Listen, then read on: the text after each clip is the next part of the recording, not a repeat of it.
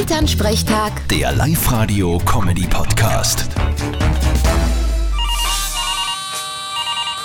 Hallo Mama. Grüß dich, Martin. Du, warst du eigentlich schon am Murferanermarkt? Na, ist sie leider überhaupt noch nicht ausgegangen. Na, weil wir überlegen, ob wir nicht morgen runterschauen. Da spielen nämlich ab Mittag die Kurvenschneider.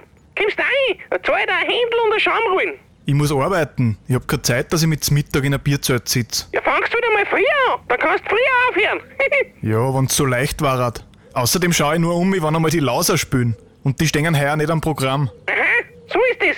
Du, eine Frage, weißt du, dass du schenken die alkoholfreies Bier auch aus? Na, was ich weiß, nur laktosefreies. Vierte Mama. Aha, bitte, Martin. Elternsprechtag. Der Live-Radio-Comedy-Podcast.